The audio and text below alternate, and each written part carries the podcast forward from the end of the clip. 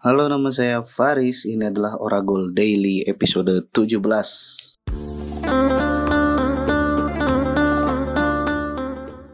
Selamat datang kembali di podcast Oragol Karena sepak bola bukan hanya tentang gol. Jadi Oragol Daily episode 17 akan ngomongin soal dua pertandingan terakhir di babak 16 besar. Yang pertama ada pertandingan Maroko versus Spanyol dan yang kedua ada Portugal versus Swiss. Yang mana ya Maroko lawan Spanyol dulu ya. Jadi Maroko versus Spanyol adalah sebuah pertandingan yang mana terdapat pemandangan yang begitu memanjakan sobat-sobat anti kemapanan. Karena ya hasil pertandingannya adalah uh, ya tim kuda hitam, tim non unggulan gitu, uh, berhasil mengalahkan tim unggulan gitu.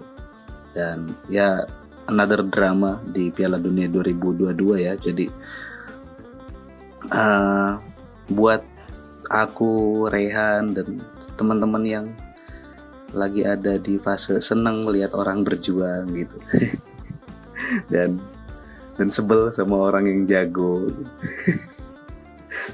yang jago yang yang dominan gitu itu pasti seneng dengan uh, raihan yang apa namanya prestasi yang diraih oleh Maroko saat ini. Pertama kali dalam sejarah berhasil lolos ke perempat final Piala Dunia gitu. Ya ketangguhan kesulitan dan apa ya fighting spirit yang luar biasa gitu ditunjukkan oleh uh, Sofian Amrabat dan kawan-kawan gitu. Dan sementara Spanyol yang dominan secara penguasaan bola gitu nggak kunjung nemu celah dan benar-benar tumpul di depan gitu. Ya di luar sam apa namanya terlepas dari ada fak, apa unlucky gitu-gitu juga ya mungkin ada gitu. Kan ya nggak klinis aja gitu nggak klinis. Ya, Spanyol tuh semenjak ada bener-bener mengedepankan passing dari kaki kaki yang bener-bener efektif lah main efektif nggak nggak apa namanya nggak ngesut ngesut gitu-gitu jadinya uh, nggak berani gitu loh.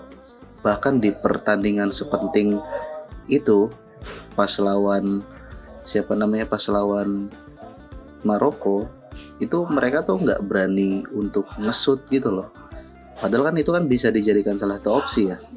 Nggak bisa main, nggak bisa meluaskan pragmatismenya gitu loh ketika pertandingan udah masuk ke babak hmm, babak perpanjangan waktu dan dia butuh cukup butuh satu gol pun gitu.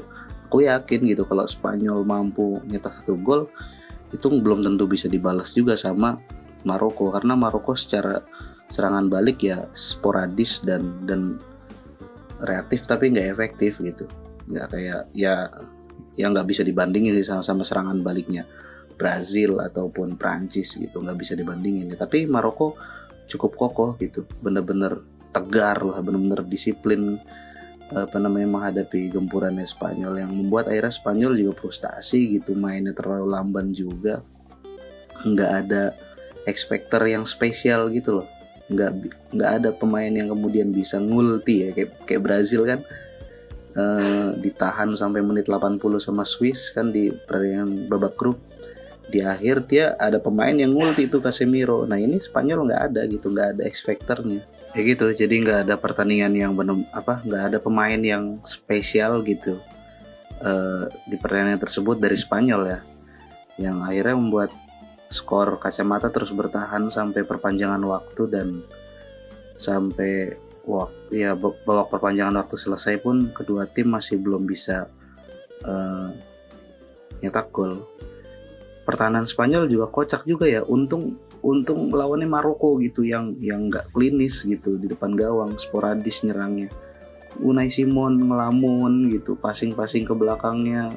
Kocak lah. kocak serius dah kocak banget dah. Spanyol Spanyol. Ya itulah. Selamatlah Maroko ya. Dan kayaknya tanggung sih kalau misalkan nggak digasin sekalian lawan apa namanya lawan Portugal gitu. Karena nanti di perempat final ini adalah apa namanya pencapaian tertingginya Maroko. Jadi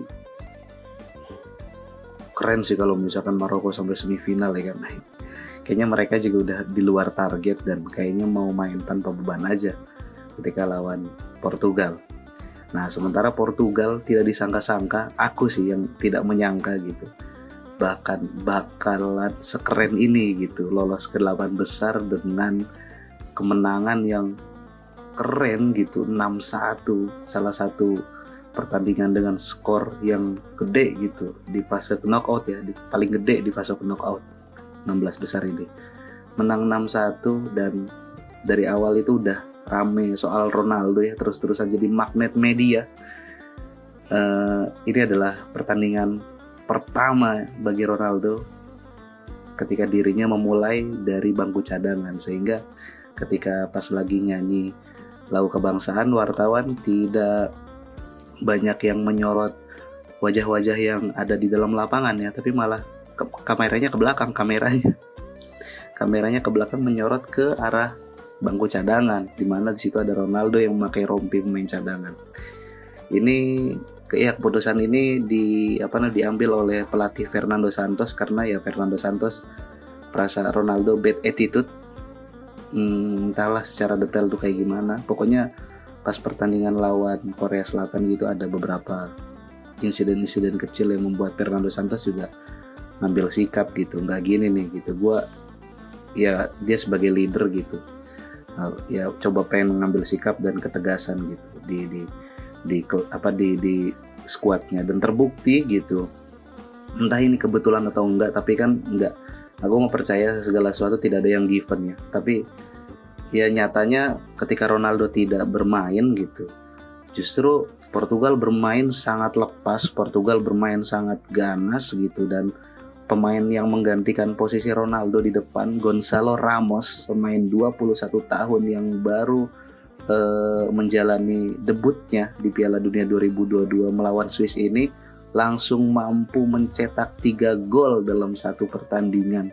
Itu kan luar biasa gitu. Artinya keputusan dan sikapnya uh, Fernando Santos ya bukan bukan secara emosional tapi juga uh, hasil dari ya pemikiran hasil dari pertimbangan gitu yang yang dia juga punya kapasitas gitu terkait keputusan itu. Dan hasilnya well done gitu. 6-1 kemenangan meyakinkan dan uh, aku sih mikirnya Swiss bakal ngasih perlawanan yang uh, berarti ya ibarat ya entah men, entah mau menang atau kalah tapi Swiss akan coba perlawanannya cukup sengit gitu lawan Portugal. Secara dia pasti fase grup tuh lumayan bisa ngimbangin permainannya permainannya Brazil gitu. Nah cuman pas lawan penjajahnya ini tiba-tiba ngedrop gitu permainannya gitu. Terlalu mengandalkan fisik tapi tidak punya visi. Ya gitulah. Uh, apa namanya kemenangan yang diraih ini dan ya Ronaldo tetap masuk. Ronaldo tetap tetap main di pertandingan itu tapi main di menit ke-71 menggantikan Jauh Felix. Dan tidak berbuat apa-apa juga. Dan ketika peluit tanda pertandingan berakhir ditiupkan yang lain berselebrasi gitu kan ke tengah lapangan Ronaldo ya aplaus sebentar lalu kemudian meninggalkan uh, lapangan pertandingan seorang diri gitu.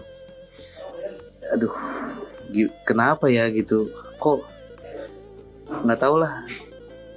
Aku nggak mau ngasih spotlight terlalu banyak di podcastku terhadap Ronaldo. Biar ini aja biar rehan aja.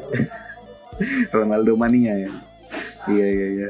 Ada tweet yang lumayan menggelitik gitu. Kayaknya nih squad Portugal nih punya grup WhatsApp yang gak ada Ronaldonya gitu. Jadi nama nama grup WhatsAppnya ini squad dalam kurung inti Portugal 2022 yo jadi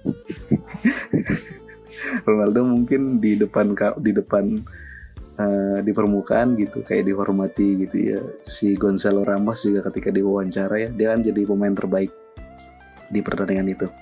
Diwawancara ya ketanggapannya soal Ronaldo ya Ronaldo adalah pemimpinnya gitu. Apa dia adalah leader di di di Portugal dan secara pribadi dirinya menjadikan sosok Ronaldo ya sebagai idola sebagai panutan gitu. Itu yang disampaikan di media.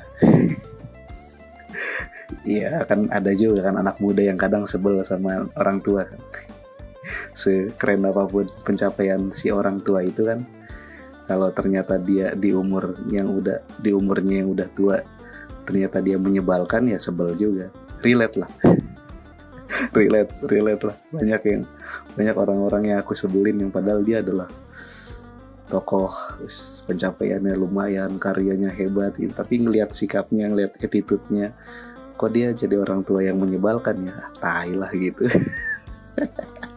Kapan sih matinya gitu kayak Alah gitu aja lah nanti ini malah ngomongin orang nih. Makasih yang udah dengerin. Kalau mau dan uh, ya kita makasih banget gitu udah mau dengerin podcast Oragol dan mau follow dan ngikutin semua yang dibikin sama aku dan Rehan di @podcastoragol di Instagram. Makasih, ciao Bella.